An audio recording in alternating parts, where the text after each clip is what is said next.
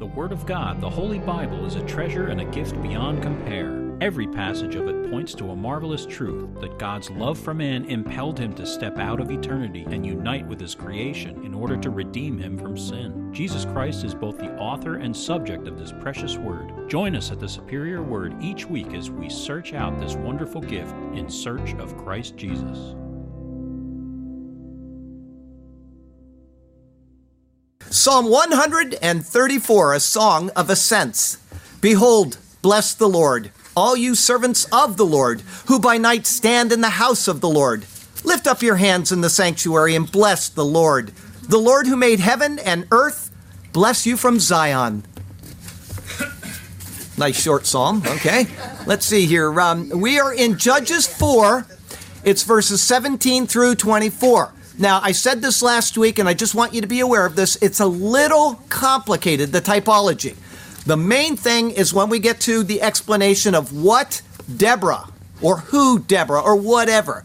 I'm not there yet, so I'm not going to give it away, but uh, what she is picturing. And once you get that, you'll understand the context of the passage. Okay, I had um, two people this past week come up to me, and uh, one of them was uh, a friend that's not in the church right now. He's in another country. I won't give his name away, but he and another person came up to me, and they gave a couple suggestions, and they're actually very close. But there's they were incorrect, and there's a reason why. I will tell you this now, and I'll uh, specifically repeat it in an upcoming sermon um, uh, in about eight weeks. But your typology has to match gender.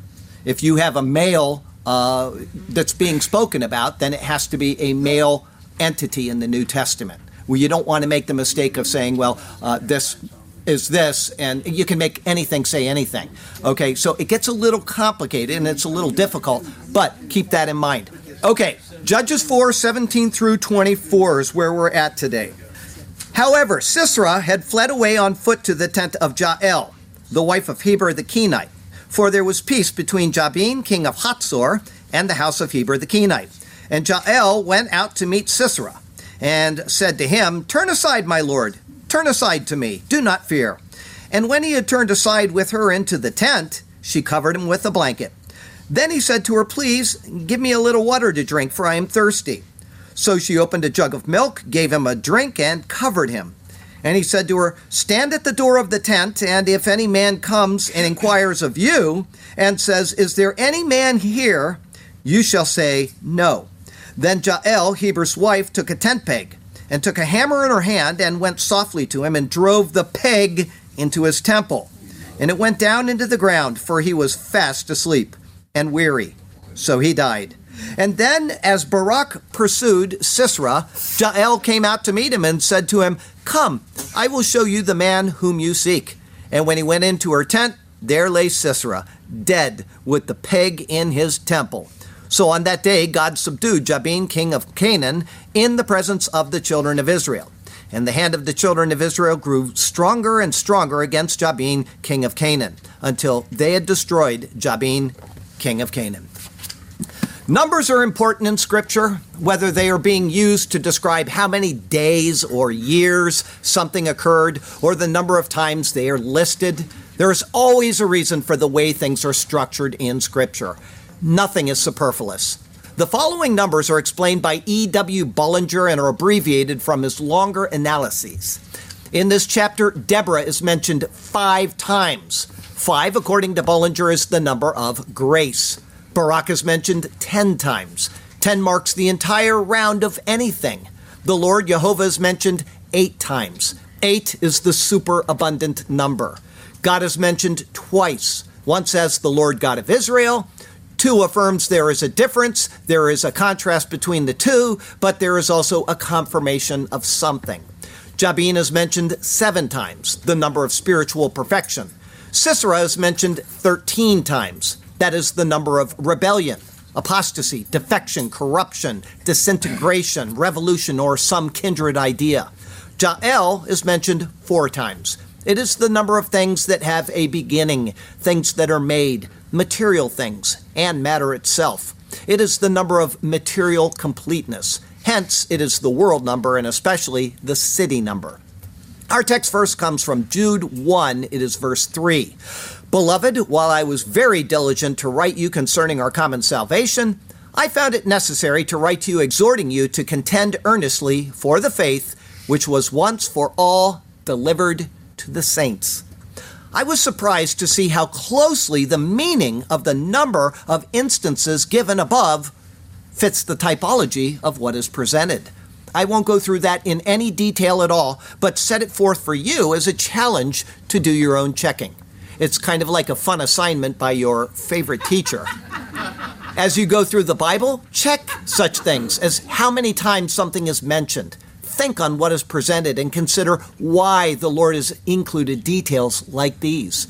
The Word is a never ending source of amazing facts, figures, patterns, metaphors, and so forth.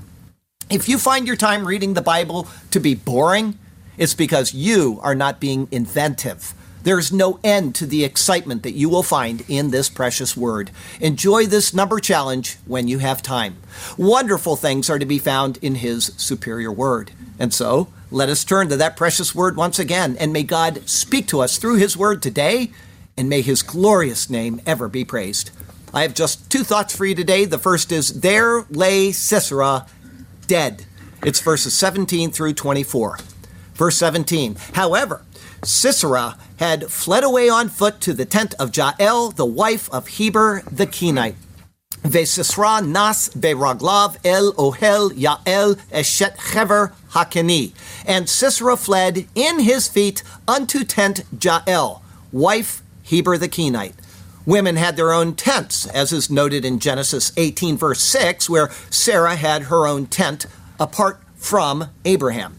Clarke notes that according to the etiquette of the Eastern countries, no person ever intrudes into the apartments of the women. Thus, it would be far less suspect for him to go to a woman's tent because of the distance between the battle and where her tent was. Ellicott says, Three days must have elapsed since the battle before it would be possible for Sisera to fly on foot from the Kishon to the nomad's Terebinth. It may well be conceived that the unfortunate general arrived there in a miserable plight, a starving and ruined fugitive. The name Jael comes from Yael, a mountain goat or an ibex. That in turn comes from Yaal, meaning to avail or to confer or gain profit or benefit. For example, it is used in 1 Samuel 12, verse 21, saying, And do not turn aside, for then you would go after empty things which cannot profit, Ya'al, or deliver, for they are nothing. Abarim notes that because the mountain goat is so sure of its footing, it is literally an animal that benefits from its practical skill. Ya'el literally means mountain goat, but the deeper meaning must be considered one who gets somewhere because of a practical skill. Verse 17 continues For there was peace between Jabin, king of Hatzor, and the house of Heber the Kenite.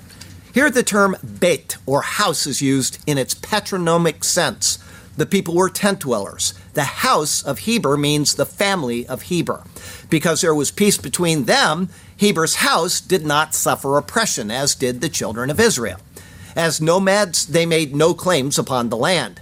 They tended to their flocks, moved as the seasons dictated, and lived without entering conflict or taking sides in conflicts. Therefore, they were left to roam, untouched by the normal tides of life. As such, this was a logical place to seek asylum. Verse 18 And Jael went out to meet Sisera. Here, the nature of the woman's privacy noted earlier is highlighted. Sisera did not enter the tent and demand protection. Rather, she came out to him and, seeing his plight, made the offer of refuge. Verse 18 going on, and said to him, Turn aside, my lord, turn aside to me, do not fear. Vatomer elav surah adoni, surah ele altira, and said unto him, Turn aside, my lord, turn aside unto me, not fear.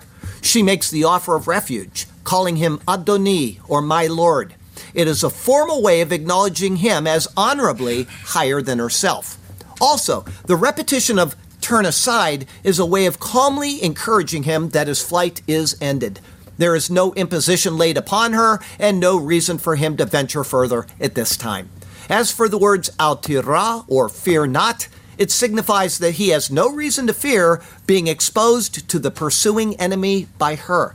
Verse 18 continues, And when he had turned aside with her into the tent, she covered him with a blanket. Vayasar elecha ha-ohela vat kasehu basmicha, and turned aside unto her the tent of her, and covered him in the smicha. The covering, smicha, is a word found only here in Scripture. It is derived from the verb samach, meaning to lean, lay, rest, or support. There are numerous suggestions as to what this is, but it would probably be something commonly known among the Bedouins.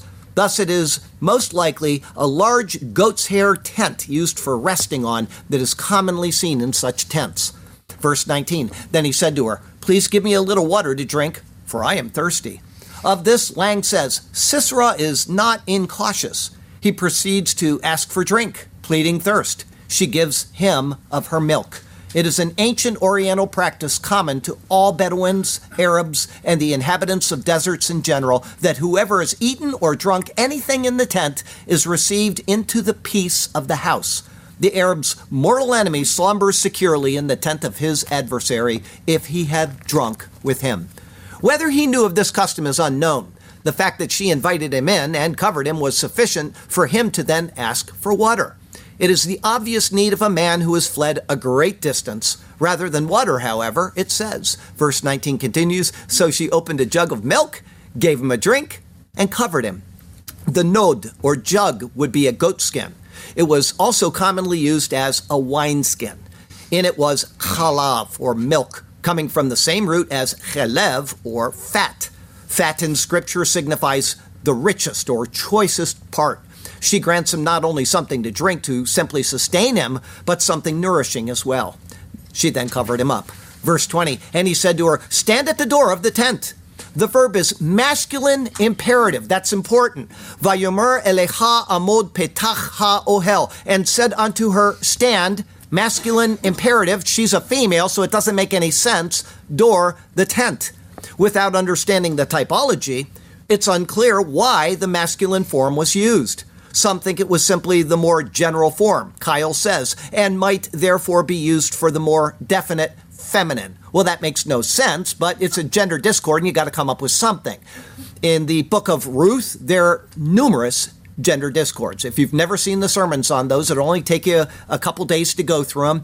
I think you will enjoy them. There, in the first chapter alone, I think there are seven gender discords. Every one of them has a reason. Unless you understand it's pointing to typology, the text makes no sense at all. But once you understand that, it makes all the sense in the world. The ohel or tent comes from ahal, to be clear or shine. The sense is a tent that is in a field is clearly conspicuous from a distance. Sisera doesn't want someone to see the tent without her first being aware of it. Verse 20 continues, And if any man comes and inquires of you and says, Is there any man here? You shall say no. Vechaya im ish yavo ushelech ve'amar hayesh po ish ve'amart ayin. And it is if man comes and asks and says, Is here man? And you have said, None.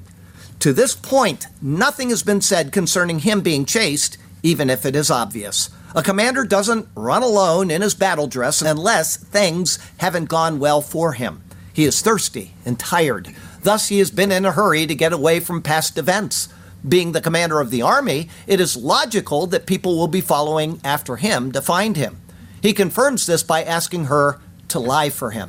However, he underestimates the bonds that have existed between Israel and Yael's people for many years now. She will not need to lie to anyone. Verse 21 Then Jael, Heber's wife, took a tent peg and took a hammer in her hand. ותיקח יעל אשת חבר את יתד האוהל ותשם את המקבת בידה. And took Yael, wife Heber, peg the tent and set the perforator in her hand.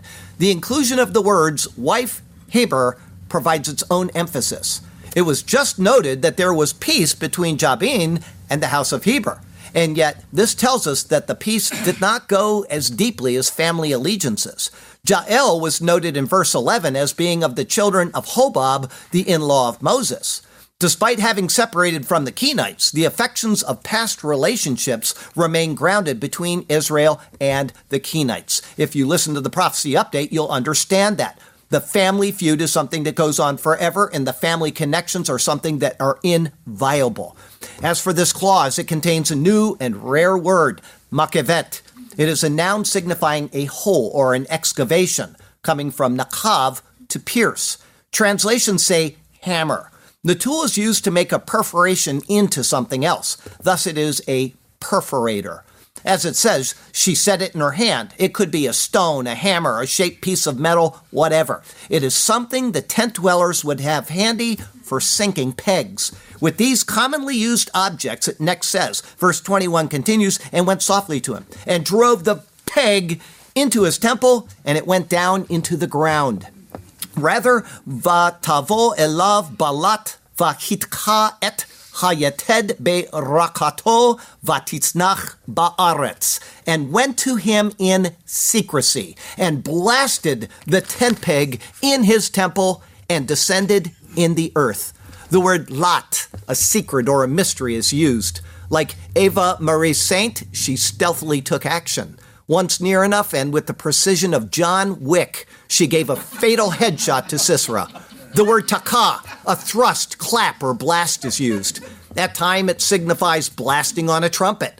In this case, it is the blasting sound of pounding on a tent peg. As for the word translated as temple, raka, this is its first of five times that it will be seen in Scripture. It comes from the word rak, thinness. Thus, it is the thin part of the head that we call the temple. Whether one blow or multiple whacks, she drilled it through one temple, out the other side, and right into the earth itself. Verse 21 continues For he was fast asleep and weary, so he died. Of the next words, John Lange's commentary says the passage is a curiosity of interpretation.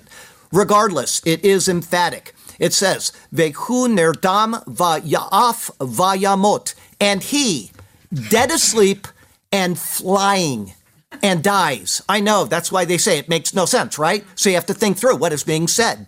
Here's another new word, radam. It comes from a primitive root signifying to stun. Thus, it means to stupefy with sleep or death.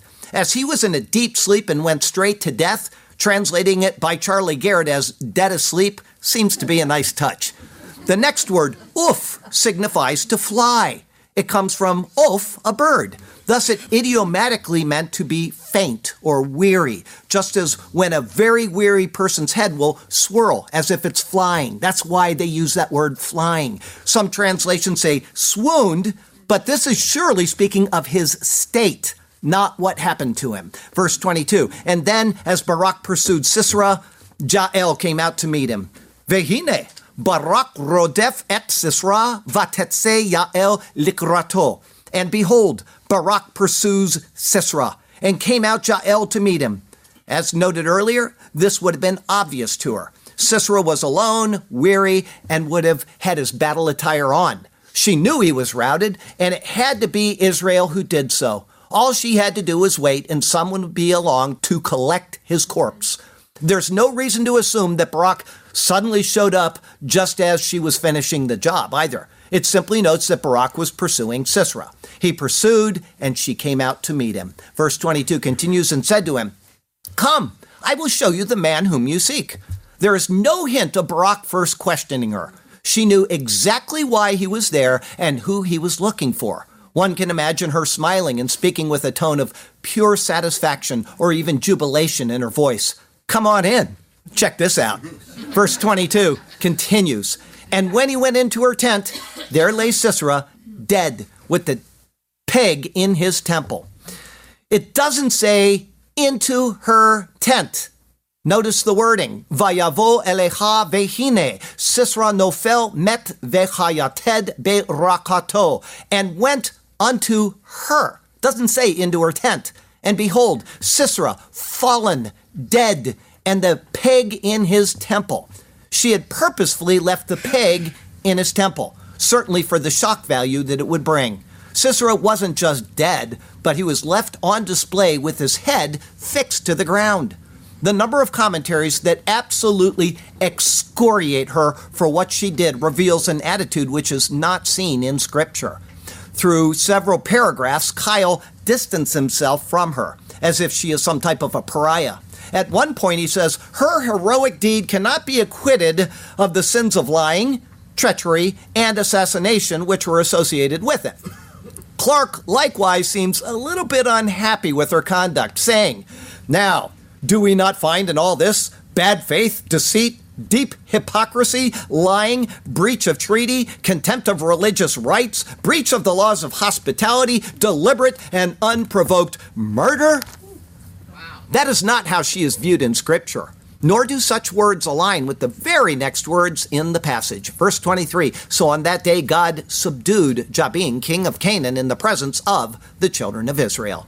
There's a subtle pun in the words. Vayachna Elohim bayom hahu et Yavin melech Canaan lifne bene Yisrael, and humbles God in the day the it Jabin, king of Canaan, two faces, sons Israel. The word kana is the root of Canaan. It signifies to humble or subdue. Likewise, Canaan means humbled, humiliated, or subdued. So Canaan was humbled before Israel. It's a pun. The name Jehovah, translated as Lord, is used eight times in this chapter. Once it is in connection with the word Elohim. Has not the Lord God of Israel commanded? That was verse 6. Now, only Elohim or God is used. This signifies powers or forces that exist within him. What seems to be the reason for the change is what is said in verse 9.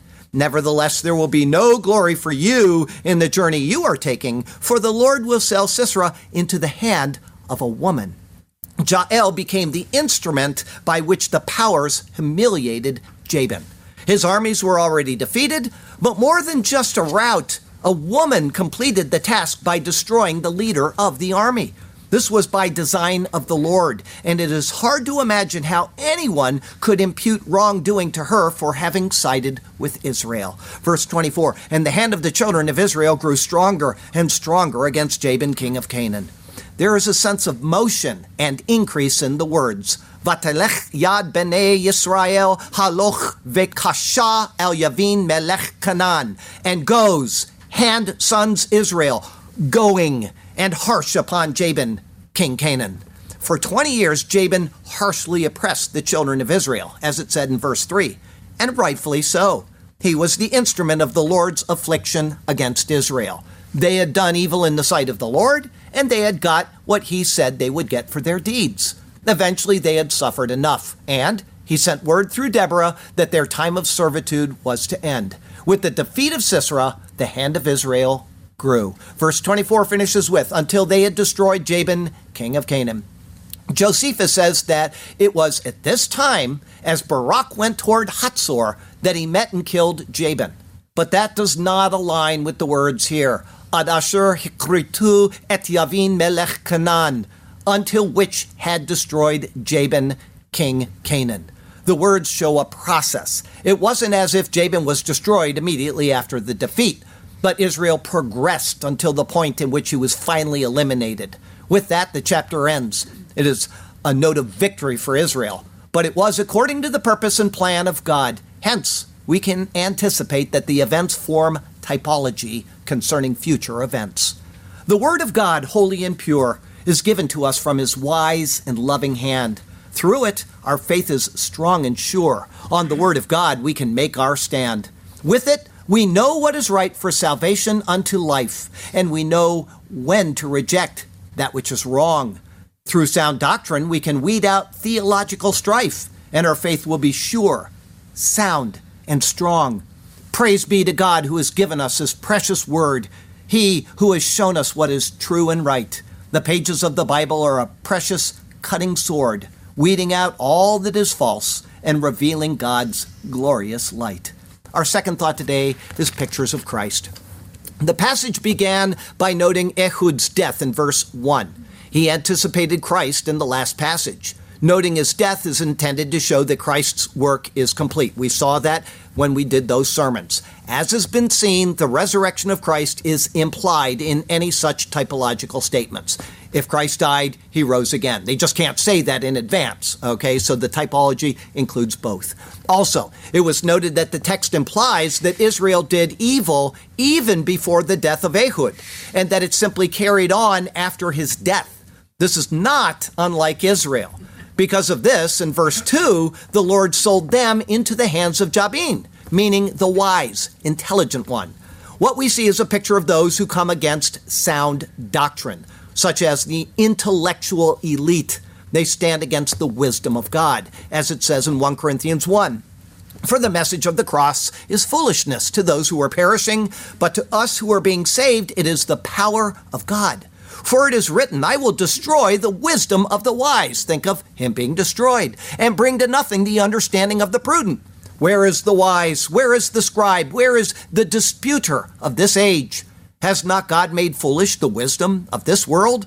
For since in the wisdom of God, the world through wisdom did not know God, it pleased God through the foolishness of the message preached to save those who believe. For Jews request a sign and Greeks seek after wisdom, but we preach Christ crucified. To the Jews, a stumbling block, and to the Greeks, foolishness. But to those who are called, both Jews and Greeks, Christ, the power of God and the wisdom of God. Because the foolishness of God is wiser than men, and the weakness of God is stronger than men.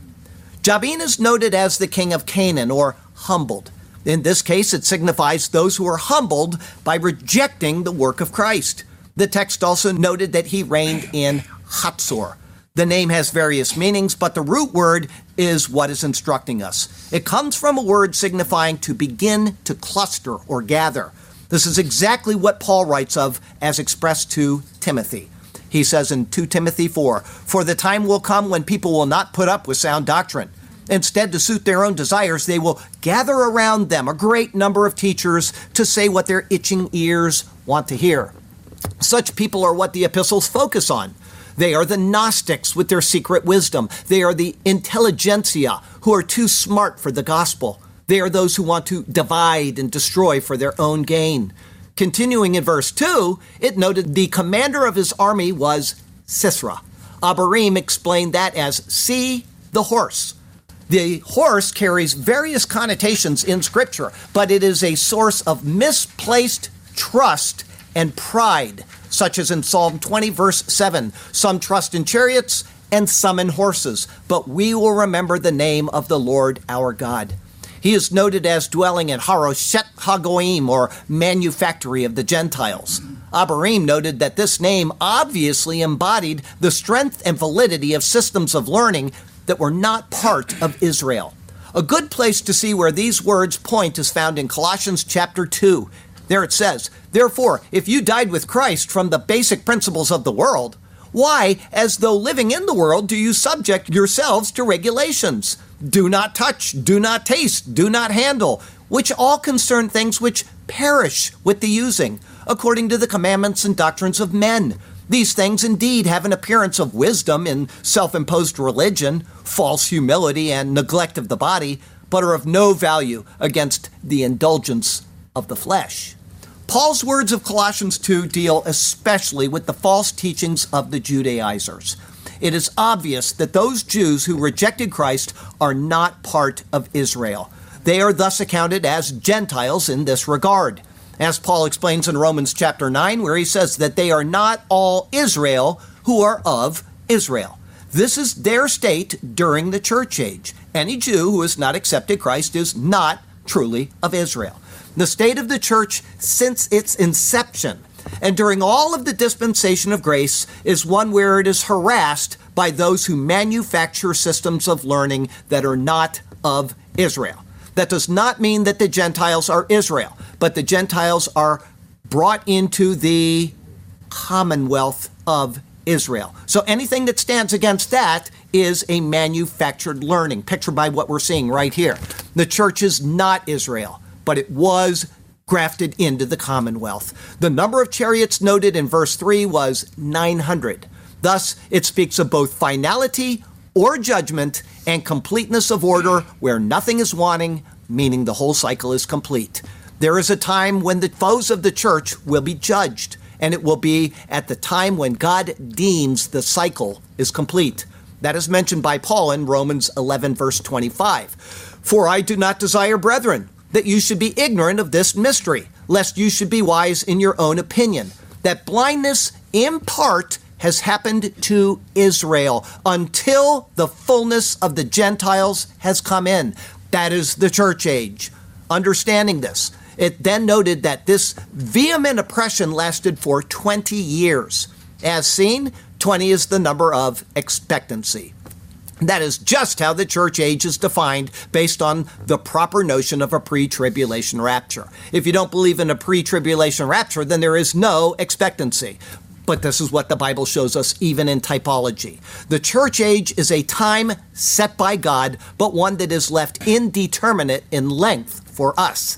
Verse 4 introduced Deborah, B, but indicating formalizer.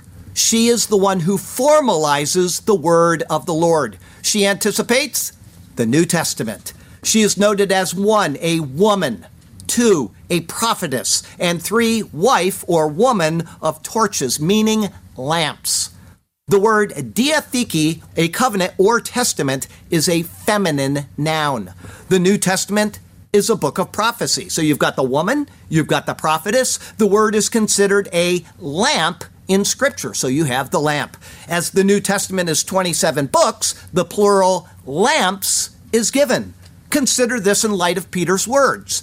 And we have the more certain prophetic word to which you do well taking heed as to a lamp shining in a dark place, until this day shall have dawned, and the morning star shall have arisen in your hearts, knowing this first, that any prophecy of Scripture is not of its own interpretation, for no prophecy at any time was brought by the will of man, but men spoke from God, being carried by the Holy Spirit. So you've got it right there the woman, the prophetic word, and the lamp all in Peter's words. In all of the ways Deborah is presented, she matches how we would describe the New Testament.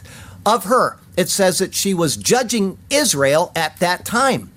It is another perfect description of the New Testament in relation to the church. She renders decisions on behalf of the Lord, settles controversies, and so on. As I say week after week after week, if you want to have something for doctrine, you go here. You don't go to a church book of discipline or a covenant or anything like that. Those things are made up by the church. They can be amended as they have been in most churches in the world today. This cannot. The New Testament is set. It is a book of prophecy. It is feminine. Everything that describes the New Testament is seen in Deborah, all of it. Verse 5 said that she would sit under the palm tree of Deborah between Ramah and Bethel in Mount Ephraim. Again, it describes the New Testament. She is sitting in the place of righteousness under the palm, conveying to the people the formalized word, the devar of the Lord. She does this between height, lofty place, and the house of God. The height, as in previous sermons, is the position the Lord places believers in because of their faith in the Lord. Bethel anticipates heaven.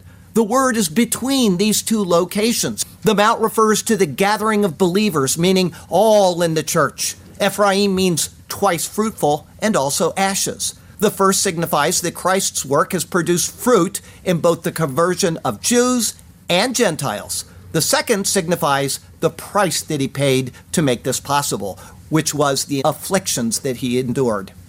Verse 5 continued with, and ascended unto her sons Israel to the judgment. This is where we go during this dispensation for judgment. As I said, we don't go to books of discipline or any other such nonsense, but especially to the New Testament epistles.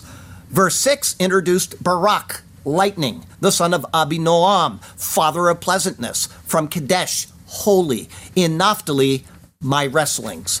Barak comes from a word found only once in Scripture. It says, Flash forth lightning, Barak, and scatter them. Shoot out your arrows and destroy them. Stretch out your hand from above. Rescue me and deliver me out of great waters. From the hand of foreigners, whose mouth speaks lying words, and whose right hand is a right hand of falsehood. That's the 144th Psalm.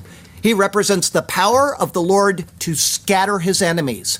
Being the son of Father of Pleasantness means that his power is reserved, as will be seen in a moment. Kadesh, holy, speaks of the state of those made holy by Christ, which is a result of his wrestlings in order to secure our salvation. Naphtali, his wrestlings. Barak is directed to deploy with 10,000 of Naphtali and Zebulun at Mount Tabor, purified. The number anticipates the fullness of the church where the whole cycle is complete. Zebulun, or glorious dwelling place, signifies the position of believers in Christ, meaning the heavenly places. That's found in Ephesians 2, verse 6. Tabor speaks of the state of believers, such as is noted in Titus 2, verse 14, saying, Who gave himself for us, that he might redeem us from every lawless deed and purify for himself his own special people, zealous for good works. Verse 7 described the deployment of the enemy at the Nahal Kishon, River Kishon. The verb Nahal, as we saw, signifies to take possession. Kishon means place of ensnarement. The meanings speak for themselves. Deborah, quoting the Lord, says that it is where I have given them in your hand. However, Barak balks and says he will not go fight unless Deborah goes. It reveals the necessity for a complete reliance on the Word of God. The Lord will not go around His Word to defeat the enemies. Please understand that. The Lord will not go around His Word to defeat the enemies. Instead, the presence of the Word is necessary to do so. That was clearly seen in the two propositions set forth last week. If you will go with me, and I have gone. There is trust in the word if the communicator of the word is reliable. And if no will go with me, no, I will go. There is no trust in the word because the communicator of the word is not reliable. Next, in verse 9, Deborah agreed, but noted there would be no glory for Barak in the journey he was taking. The glory of the victory rests in adherence to the word, not by trusting in demonstrations of the Lord's power to scatter. It sets forth a striking rebuke concerning modern charismatic and Pentecostal doctrines. I'm sorry, the Lord is not going around his word to do things. With that, a note that Sisera would be sold into the hands of a woman was provided. It then noted that Deborah arose and went with Barak to Kadesh. The New Testament is given, and it accompanies the power of God to scatter. Everybody seeing what's going on here? Last week, Ehud killed Eglon, or two weeks ago, Christ did the work, and now we are entering into the church age. It's logically following along, and you're going to see this all the way so far through Judges 6. Everything is following a pattern. So if you follow this pattern today and we get into Judges 6, you're going to say, Oh, I see, because it's still following a pattern. And you're going to know before I give you the sermon what is going on. It's rather amazing. I'll tell you about Judges 5, however, before we finish. Verse 10 noted that the men went as pre planned in verse 7, and that Deborah went with them. Verse 11 brought in Heber, associate, the Kenite, meaning to acquire, out of the children of Hobab, loved, eh, the in law of Moses, meaning he who draws out. It speaks of those Gentiles, associates, who have acquired, Kenite, salvation through Christ's fulfillment of the law, Moses. They are united to him by affinity through his imputed righteousness. Still, in verse 11, it said Heber pitched his tent near the terebinth tree at Zaanaim, or Elon Zaanaim, which is beside Kadesh, holy. The terebinth, Elon, carries the idea of being mighty. Just think of Charlie Garrett and you'll remember that. It signifies Christ's state, which was then removed, Zaanaim, removals or migrations, in his migration to earth. It's picturing Christ in his coming to earth. He exchanged his heavenly aspect for an earthly one, but remained holy as he did. All of this is being seen right in these words. The Lord is painting a story for us. After that, the battle was described. It was summed up in verse 15, saying that the Lord routed Sisera, his chariots, and his army with the edge of the sword. As always, the sword is a picture of the law. Sword and Horeb, where the law was given, are spelled identically in Hebrew. There's no difference between the two. It's just how you place it in a sentence. The meaning is that if one is not under grace, he is by default under law. Those who have not come to God through Christ's fulfillment of the law will be judged by it. Sisera, see the horse, however, escaped and fled on foot, while Barak pursued the army as far as Haroshet Hagoyim. There it noted that not a man of the army was left, but all fell by the edge of the sword. The power of God through the fulfillment of the law of Moses destroyed the enemy. The verse speaks of absolute victory on Christ's part. Verse 17 referred to Sisera fleeing to the tent of Jael, the wife of Heber the Kenite. Her name means literally mountain goat, but the deeper meaning is one who gets somewhere because of a practical skill. She anticipates the body of believers, the church, the ecclesia, which is a feminine noun. There are individual believers that make up the church, and there is the church. The two are a united entity. But more specifically, it is the church that gets somewhere because of a practical skill. We were talking about this yesterday at lunch after mission work. She said, You are a pastor. That's no big deal. You just have a job. And I totally agreed with her. I have one job, she has another job. We all have a job to do people look at pastors sometimes and they put them on some type of a, a pedestal. You don't do that. I just got a job. I happen to do it in front of you. But you all do things that I can't do. And you take care of the church. So it's a mutual thing. It is the doctrines of the church that cause the church to function properly and destroy the falsities of those who come against her. She went out to meet Sisera and invited him in, telling him not to fear. After that, she covers him with a smicha, something that should be used for resting on, maybe laying on, leaning on, something like that. Instead of supporting him, it is a covering over him. After that, he asks for water, but she gives him milk. 1 Corinthians 1 and Hebrews 5 show that milk signifies a state of spiritual immaturity. Peter equates the word to pure milk. The picture here is that of lulling the enemy with basic doctrine. With that, she again covers him while he gives her a masculine imperative to stand at the door of the tent. As noted, the ohel or tent comes from ahal, to be clear or to shine. A tent in a field is clearly conspicuous from a distance. Sisera doesn't want to appear unprepared in the tent of the church. As for the masculine imperative command, this is certainly used because even though the church is a feminine entity, it is comprised of believers who are considered a masculine entity. With that, verse 21 noted that Jael, Heber's wife, took a tent peg and a hammer, a perforator in her hand. The emphasis on her being a wife indicates that the church is joined to believers only. Those who are not believers may come to church, but they are not of the church. The tent peg is a clear reference to Jesus Christ. Zechariah 10:4, from him comes the cornerstone, from him the tent peg, from him the battle bow, from him every ruler together. The yated or peg in this verse has always been considered a metaphor for the Messiah, upon whom all of the messianic promises are fixed and fulfilled.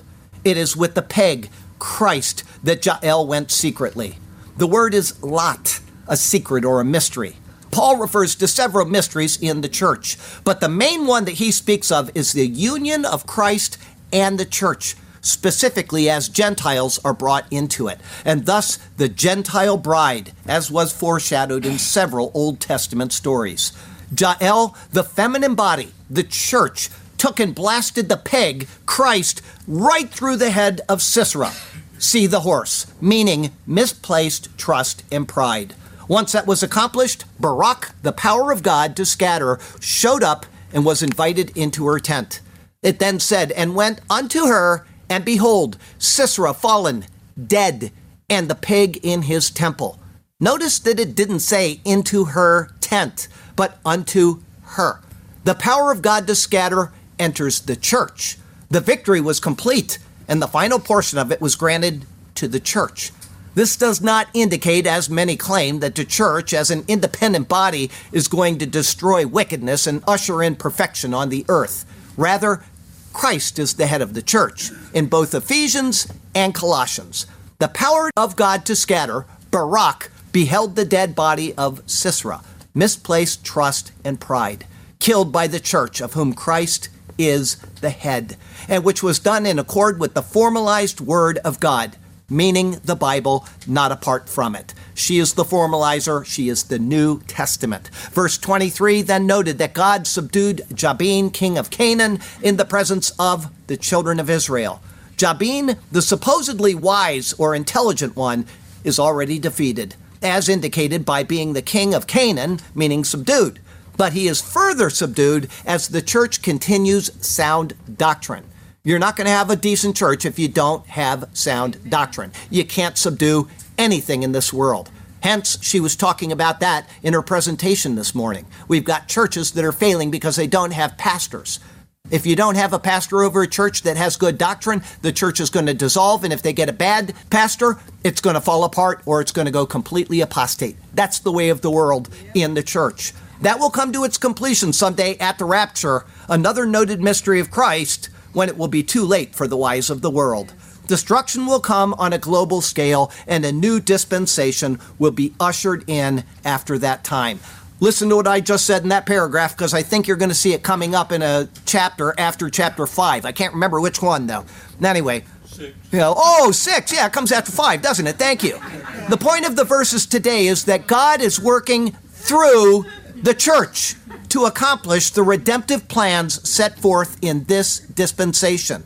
He is revealing his nature, his goodness, his sole path to reconciliation, his wisdom, and so much more through the church. However, he is not doing this through active working power of miracles, signs, wonders, and so on, as when he first established the church. That ended with the completion of Scripture, meaning the New Testament. The typology here shows this clearly and unambiguously. God is not working apart from His Word, but in accord with His Word. And that is accomplished through those who adhere to it. The passage is one that reveals the need for sound biblical doctrine to overcome the enemies we face during this dispensation. And we cannot get that apart from the Word that he is given, specifically the Diatheke, the New Testament, pictured by Deborah. The lesson then is to read the Word, study the Word, know the Word, and be a part of the church that works in accord with the Word. If we do this, we will be in the sweet spot. And how sweet it is, like honey to the bee. It is wonderful. Everybody, I know there was a lot of typology, a million names, a lot going on. If you go back and read this 15 or 20 times, it'll all fit perfectly. I understand that that was a complicated set of verses, but it is like a painting that God is doing in His Word, showing us what He is going to do through the giving of Jesus Christ, the establishment of His church, and believe it or not, the reconciliation of the nation of Israel coming soon to a sermon near you all because of his goodness to his covenant promises. Not because they deserve it and not because we deserve it, but because he is covenant keeping, even when we are not. Now, I said I'd explain next week. I will in just a second. First, I want to tell you that if you have never called on Jesus, and I assume that you all have because you've heard this every single Sunday for as many years as you've been listening, you need Jesus. He is the key. Sound doctrine is great, but sound doctrine will not get you to heaven. I'm sorry, it doesn't work that way. I know lots of professors that know the Bible immensely well, and I question if they're saved. They know Bible doctrine, they know the theology, but they don't have a heart for the Lord. The Bible asks you to have one simple thing settled that you believe that Jesus died for your sins, meaning you're a sinner, that Jesus Christ was buried, meaning he went into the grave with your sin, and Jesus Christ rose again, proving several things. One, that he had no sin of his own, because if he did, he would have remained in the grave. Two, your sin remains in the grave. You are eternally saved. Because if your sins clung to him, he would not have come out of the grave. And three, he is the Lord God, because all have sinned, and all fall short of the glory of God. He must be God, or the Bible is not the Word of God, and we are following the wrong Creator. But He is. He is the Lord God Almighty. He did this for you. We're in time. We sin here. We can't go back and undo it. We're going forward, and we're never going to stop going forward in time. Jesus Christ took care of that because he came from out of the realm of time, space, and matter. He created those things. He made it possible for us to be reconciled to the eternal God. Thank God for Jesus Christ our Lord. Our closing verse comes from Psalm 119. How sweet are your words to my taste, sweeter than honey to my mouth. Through your precepts I get understanding. Therefore I hate every false way. Guess what was my morning reading this morning? Psalm 119. Took a while to get through. No, wait a minute. It was yesterday. I'm sorry. It was yesterday. My days kind of flow together. It was yesterday. So I'm a day off from there. But it's a great psalm. If you take time to read it, 176 verses broken down into 22 octaves. Octave means eight, eight verses each. You will find joy and delight in there that you cannot believe. The day that Sergio typed that for his daily typing, he came back to me and he said, What an amazing piece of literature. Read the 119th Psalm and enjoy it. Next week is Judges 5, 1 through 5. It's not blah, blah, blah, but so amazing and fun. It's entitled The Song of Deborah. Part 1. Thank you, Jay. That'll be our 13th Judges sermon. Okay, next week and for the next four weeks, that's four sermons, we're only going through poetry. Okay, we're not doing a lot of typology. It's the Song of Deborah, and it is. I haven't been so inwardly excited about typing a sermon since the Song of Moses in Deuteronomy 32. The the wording is so exquisite. It's so wonderful that I'm literally sitting there typing these and almost bursting out of myself. If you if you just and I understand I'm translating into English and I'm going to give you a literal translation like I do here. It's not going to have the joy for you, but I tried to make it that way. If there is a uh, uh, what do you call it when the first letter rhymes and or is the same in every uh, alliteration? Alliteration. Thank you. Uh, if there's an alliteration, I try to give you an English alliteration just so you can get a taste of it. It is so marvelous. I really hope you like those sermons. If you don't like poetry, you might fall asleep, but I really hope you'll like them. It's I do bring in Christ. I explain how those how Christ is pictured in her words, but wow, just the, the poetry itself is so beautiful. The Lord has you exactly where He wants you. He has a good plan and a purpose for you. It is He who judges His people according to their deeds. And so follow Him and trust Him and he will do marvelous things for you and through you, okay? But he can't do anything through you if you don't know the word that tells you what to do. Please read the Bible. Please apply it to your life, and it will go well with you. Okay, I've got a question for you. I'm trying to get rid of some apple butter here for a while. It's so good. Oh. Um, okay, yeah, raise your hand because I do think somebody's going to get this. Raise your hand. What is the first thing that Josiah did after hearing the words of law that Hilkiah read to him? The first thing he did. Go ahead. You got your hand up first. Yeah. He tore his garment. You got some apple butter coming there. I, I, I, said I didn't listen to anybody. I wanted to see a hand. Hers went right up. It was so fast I thought it was going to go through the roof.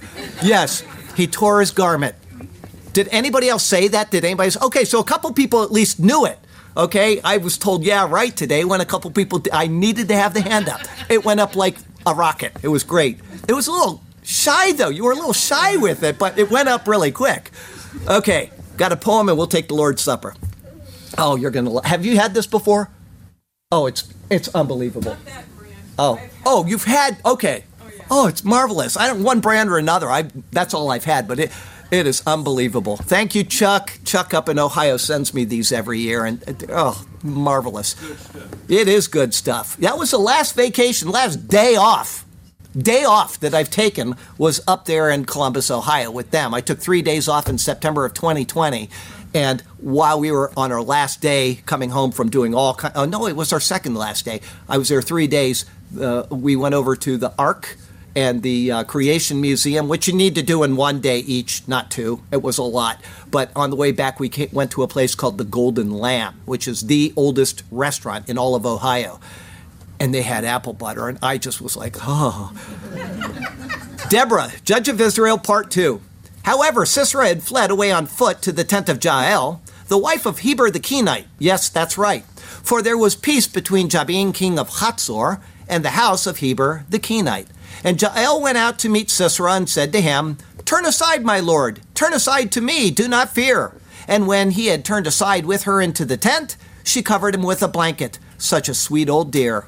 Then he said to her, Please give me a little water to drink, for thirsty I am. So she opened a jug of milk, gave him a drink, and covered him according to her plan.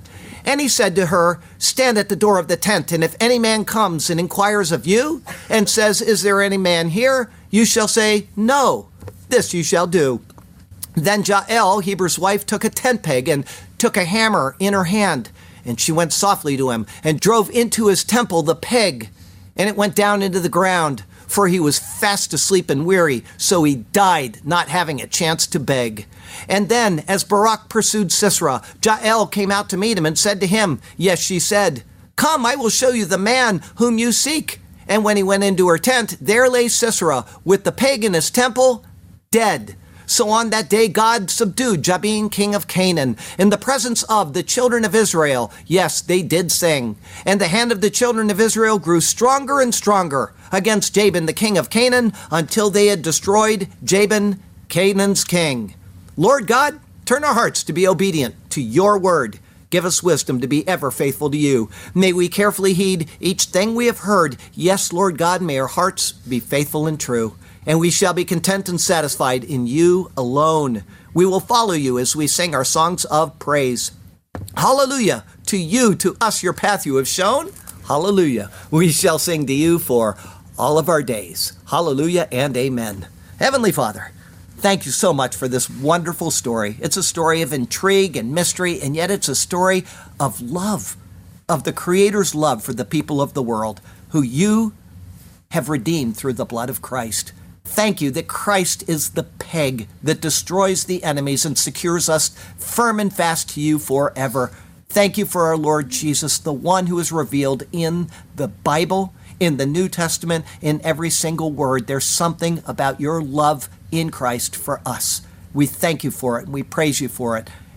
How good it is to be in your presence, oh God. Thank you. And in Jesus' name we pray. Amen.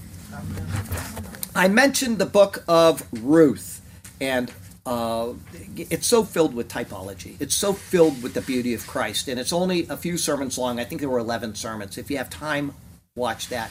And then right now, if you subscribe to uh, the Superior Word, and then you uh, there are sub channels, and one of the sub channels is Bible Bites at the Superior Word, and that's done by uh, Maya, who lives in the Czech Republic, and she takes sections of you know Bible studies, and she puts them up three four minutes long, or she takes uh, sections of sermons and puts them up. But right now she is doing a special on the Book of Jonah, and she's taking the entire book into couple minute segments. So you watch one uh, as she posts it, and in no time at all you'll be done with the Book of Jonah, and it is so filled with amazing detail. If you've never seen that. You can watch the sermons or you can watch the Bible Bites. Either way, I know that you'll enjoy it. But subscribe to Maya's channel to uh, get that as she posts it from day to day. Okay, great stuff. I just I want you to know what the Lord is telling us in these these obscure stories. Um, I'll give you a spoiler alert on Jonah.